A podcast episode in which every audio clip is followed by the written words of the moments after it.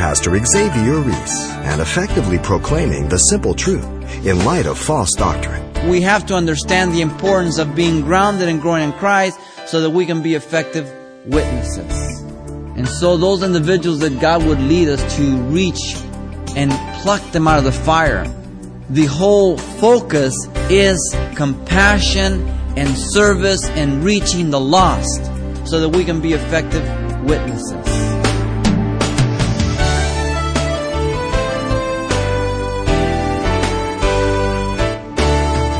Welcome to Simple Truths, the daily half hour study of God's Word with Xavier Reese, Senior Pastor of Calvary Chapel of Pasadena, California. Charles Spurgeon once said, The truth is like a lion. Who ever heard of defending a lion? Just turn it loose, and it will defend itself. This is the way the Word of God is. If we begin to proclaim it, it will defend itself. And that, says Pastor Xavier, is a simple truth worth remembering in light of the exhortation we find in the New Testament book of Jude to contend earnestly for the faith, rather than contemptuously bludgeoning those proclaiming a faulty gospel. More on confronting apostasy as we conclude a series on Jude today.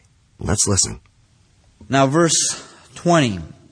Jude gives us what the believer is to do regarding himself in the day of apostasy. But let me say that it's not exclusive of day of apostasy. We should always be doing this, but this is the counsel for the apostasy that was going on. He says, But you, beloved, building yourselves up on your most holy faith. So the first thing he exhorts, now he's fulfilling his intent in verse 3. The first thing that we are to do as we see apostasy is to be building up ourselves in our most holy faith. It speaks about growing in Christ. It speaks about knowing the Word of God. It speaks about having wisdom to apply the Word of God. It speaks about not only growing in time, but in maturity. There are many people who grow in time in terms of age as adults, but they're immature. And they're little kids. The only difference is they got a beard, they can drive. They can vote. They can go into a bar, but they're still kids. They're immature. And so often in the Church of Jesus Christ, if people are not mature, they add hurt to their own life. I think that's why 2 Peter chapter 3 verse 17 and 18 is classic where Peter says, You therefore, beloved, since you know these things beforehand. And he's just talking about their heritage, about the heretic, and about the hope of Christ's return. Beware lest you also fall from your own steadfastness, being led away with the air of the wicked. But grow. What's the solution? But grow in the grace and knowledge of our Lord and Savior Jesus Christ. To him be the glory, both now and forever. Amen. Grow. That doesn't mean just know Bible answers or information. It means live up to your age in Christ. When a baby's put in the crib and he's drooling and messing his pants, there's nothing wrong with that. But if you're 18 and you're doing that, you've got some problems. And so in your spiritual life, you need to grow and develop. And there's a legitimate time to crawl. A legitimate time when you try to walk and you fall. And even as an adult, though you have been walking for a long time, sometimes you trip over things and you fall.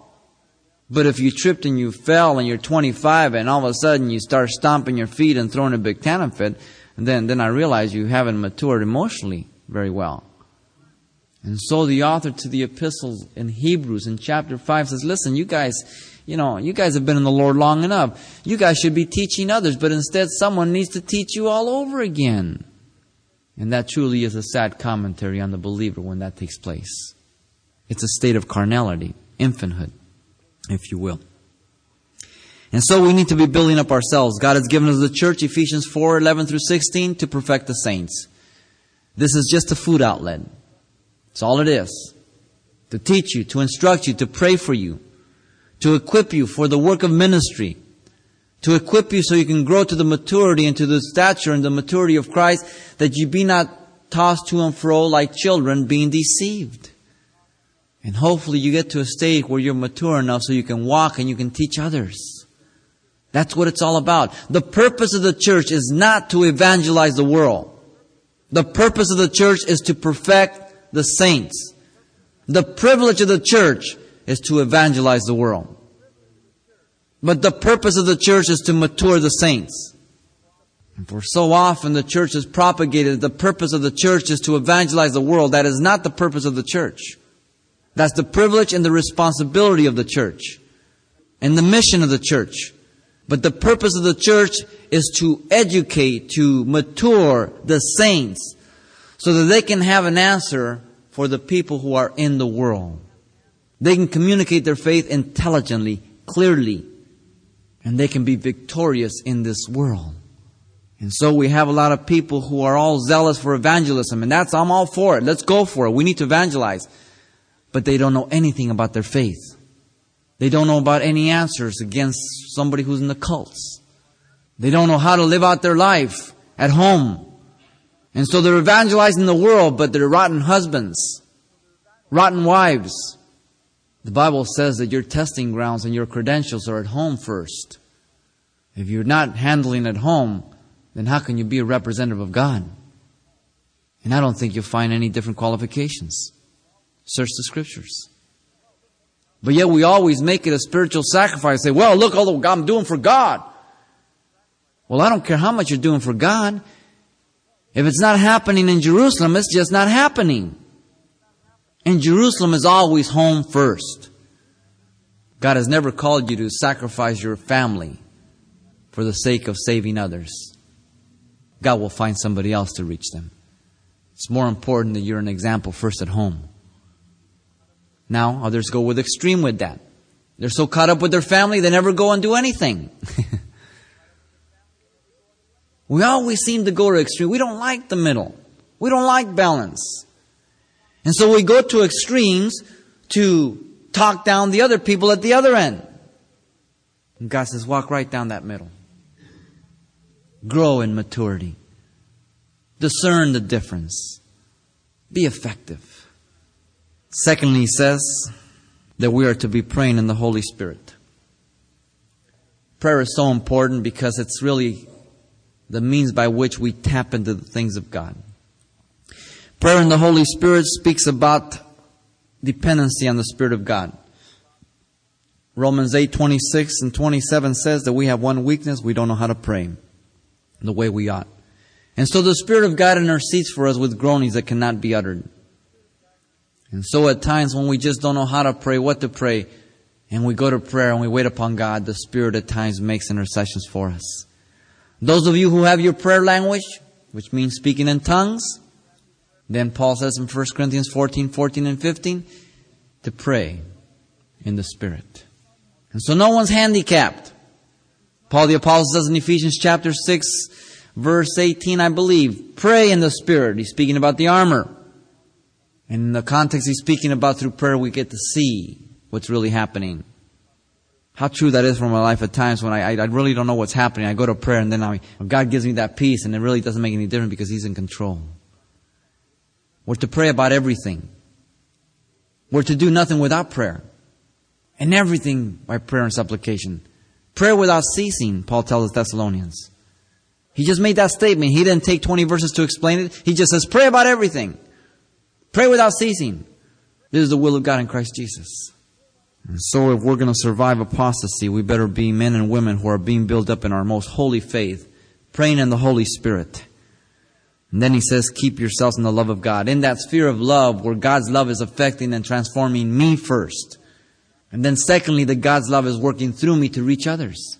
You see, I first have to be able to be open for the love of God so he can break my stony heart so that I can be open to accept people as they are and not always have my little spiritual checklist. So that I can be open to forgive and not be bittered or, or, or calloused. God's love must reside in my life so that my heart is open and tender and open for hurt and disappointment. And then, and only then, will God's love be able to work through me to others. I mean, we've all experienced God's love in our own life. What a tremendous blessing. When God's love just is experienced by us, whether it be for our own life or in our life for others or whatever it is, and we know that it's not us, we know that it's the work of the Spirit because we're not that good. We're not that loving. We're not that forgiving. We're not that understanding. And yet we've all experienced times when we said, No, Lord, I'm not going to love. Forget it. There's no way. And yet the author to the epistle of Hebrews says, let, let us put aside that weight of sin that so easily besets us, and many be defiled thereby bitterness, resentment, and so many things. It will kill you more than the person you hate. It'll do more damage to you than them. And so you've got one of two options for life better or bitter. You've got no other option. What's it going to be? And sadly enough, at times we choose bitter. And it hurts us. It taints our whole view of life. It taints how we look at people, how we look at God, how we look at the body of Christ, our openness to be used of God. It, it affects everything. And so we've been burned, so we'll teach them and we'll teach God. No one's going to burn me again. So I burn myself. It's ludicrous. It's crazy. And we need to be open. We need to just hang loose, be on the cutting edge, because God wants to use us. Stay in that sphere. You can't afford to get out of it. You really can't. I can't. You need to live right there. And then he says, looking for the mercy of our Lord and Savior Jesus Christ unto eternal life. Expecting the Lord's return. Always every minute of the day. He can come at any time. But looking for the mercy in the day of apostasy. I need the mercies of God in my life to know how to deal with situations in my life. As I see so much apostasy and so much wrong teaching in the church, and I see people just going, going head over heel with all the junk that goes on. Now I have to proclaim the truth, but I have to do it in the love of Jesus Christ. And so it's not that what we're saying is not true. It's how are you saying it? You know, I can tell my wife, iron me a shirt. Or I can say, hon, could you iron me a shirt? All the difference in the world. One says, I'm resentful towards you. The other one says, I sure love you and I know you love me. And the message is heard. All the difference in the world. And so we're not only looking for the mercies of Christ to deal with issues like that, but also the soon return of Christ. The blessed hope, Titus 2.13 says. Paul says that we have a hope beyond those who do not know Christ in 1 Thessalonians 4.13 through 18. That's Christ as He returns for us and He brings back all those who have died in Christ and then we will be caught up together in the air. I mean, it's going to be out of this world. Instantly changed, just like Him. Can't wait for that day. And as we look at the world, we look at situations, He's even at the door. Closer than when that statement was said 1900 years ago.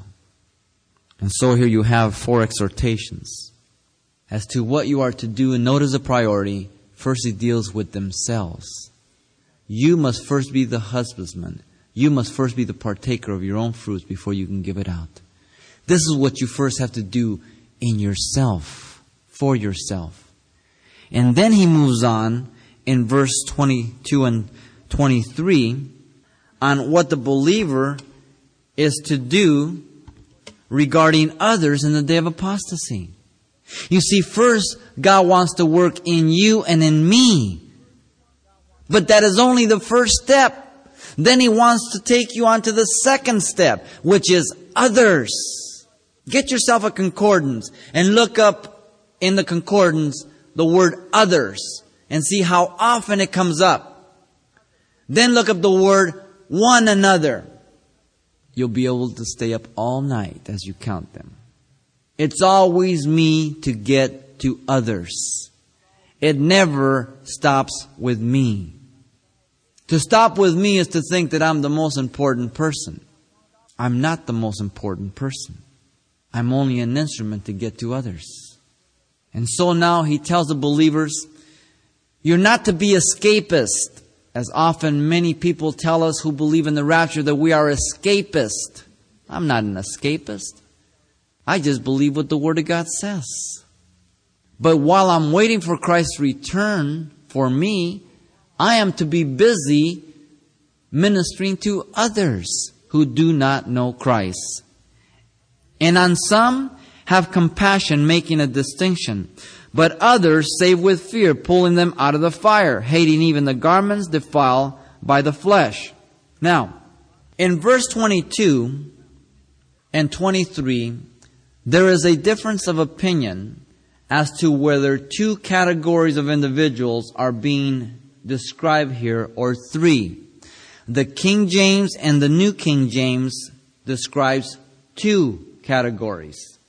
Other translations say there are three, depending on the manuscripts that they are using.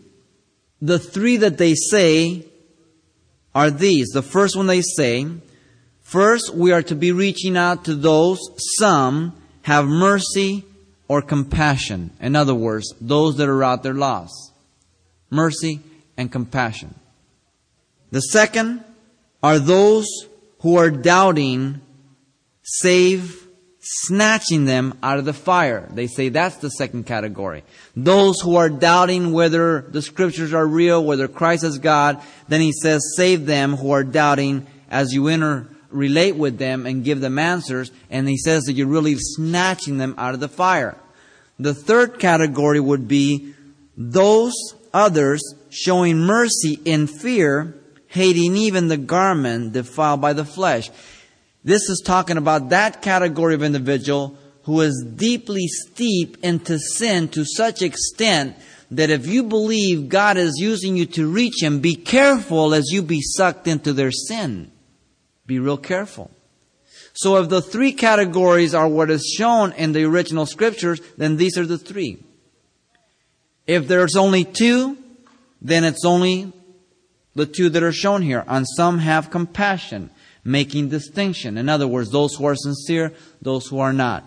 Those who truly are open and those who are just argumentative.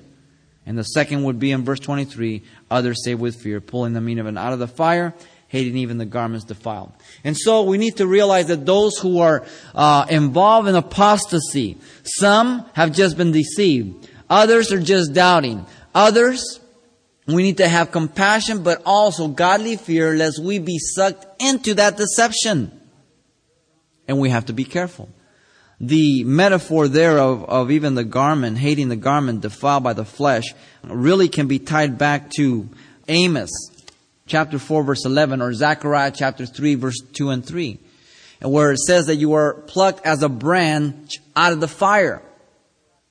In Amos, he's speaking about Israel who got plucked as a branch out of the fire by his mercy and compassion, lest they would have been like Sodom and Gomorrah. In Zechariah, he's speaking to Joshua, the high priest, as Satan is accusing him before the throne of God, and yet he's saying, look, he's a sinner, look, he's vile. And God says, hey, I have made him clean. I have cleansed him. And he's like a branch plucked out of the fire. In other words, just God's grace and mercy. And so the fire represents the judgment of God. And so those individuals that God would lead us to reach and pluck them out of the fire, be careful. If they are so steep into their sin or their deceptive system, lest you also be sucked in. And so there's a caution here. But the whole focus is compassion and service and reaching the lost. But that comes after you are grounded and you know what you're talking about. Now, that does not mean that you cannot lead anybody to the Lord or witness to them until you are certain time in the Lord. No. You can be one second in the Lord and, and, and that very same day share your faith and people will come to Christ. So it's not saying that you can't. What I'm saying is that we have to understand the importance of being grounded and growing in Christ so that we can be effective witnesses and see what the scriptures teach about the purpose of the church and then the privilege and the responsibility of reaching the lost. And so, remember here the priority. First yourself, then others. But it never stops with you. It's always others. Now, the famous doxology, he finishes up. He says, Now to him who is able to keep you from stumbling and to present you faultless before the presence of his glory with exceeding joy. To God, our Savior, who alone is wise, be glory and majesty, dominion and power, both now and forever. Amen. Notice that it says, Now unto him who is able. He's able to keep me from what? Stumbling. The word is used for a sure-footed horse. 1 Corinthians 10:13 says that God is always going to show me the way of escape. God has not saved me to stumble me. God takes no delight in my failure. And so I have to recognize that God always shows me the way of escape. But it's up to me whether I take that way of escape. But He says that He's able to keep me from stumbling and to present me faultless, spotless. The word is used for sacrifice. And notice how he's going to present me before Christ with exceeding joy. Jesus is not going to look over and say, Oh, Dad, this is John. No. He say, Dad, this is John. He's one of mine. Spotless. Perfect. Because of him. He is able. I don't have any trust in myself. How does that work out then? How is it that God keeps me and I'm to keep myself? I don't know, but Jude gives us both sides. We're to keep ourselves in God's love, and God is able to keep us. Charles Spurgeon, the Prince of Preachers, in his London pastor college, placed over his door, held while holding. Interesting concept. Holding, I am held. Literally, he put there. Holding, I am held. When my children were real little, and I was going to cross a busy intersection, I never trusted them completely to grab a hold of my hand. As they held my hand, I was holding their hand and they couldn't slip out of my hand. And so you have the two. I don't understand it, but I know it's scriptural. And so I take the one with the one hand, grab the other with the left hand, and I walk right down that middle. And I make sure I am abiding in Christ Jesus. And that there's fruit on my branches. You will know them by their fruits. And so my trust is in God. I don't think that I'm able to keep myself and yet I am part and parcel of it. I don't understand it. But I know it's scriptural.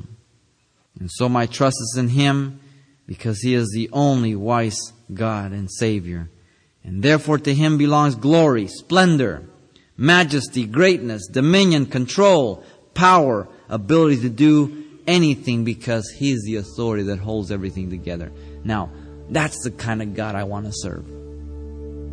There's our confidence, not in ourselves. For Paul says that God has put in this treasure in earthen vessels, that the glory and power may be of God and not of ourselves.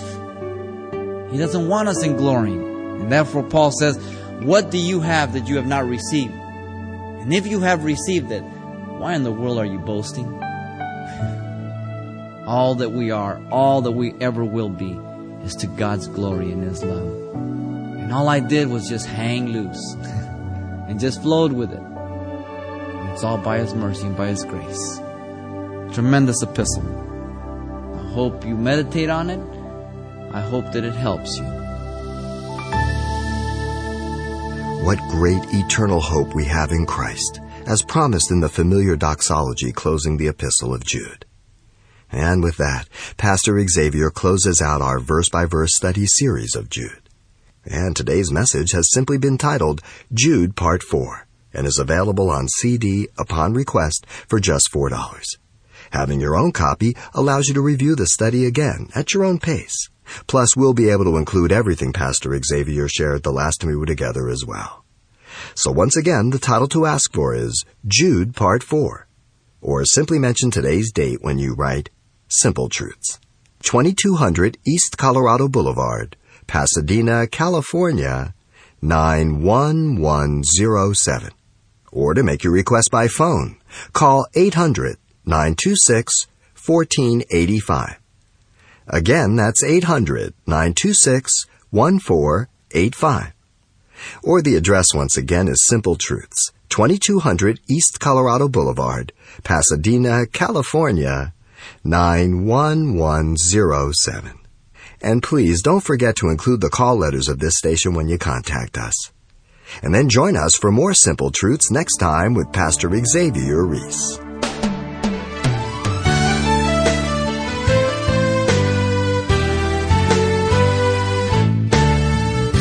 Simple Truths with Pastor Xavier Reese, a daily half hour broadcast, is a radio ministry of Calvary Chapel of Pasadena, California.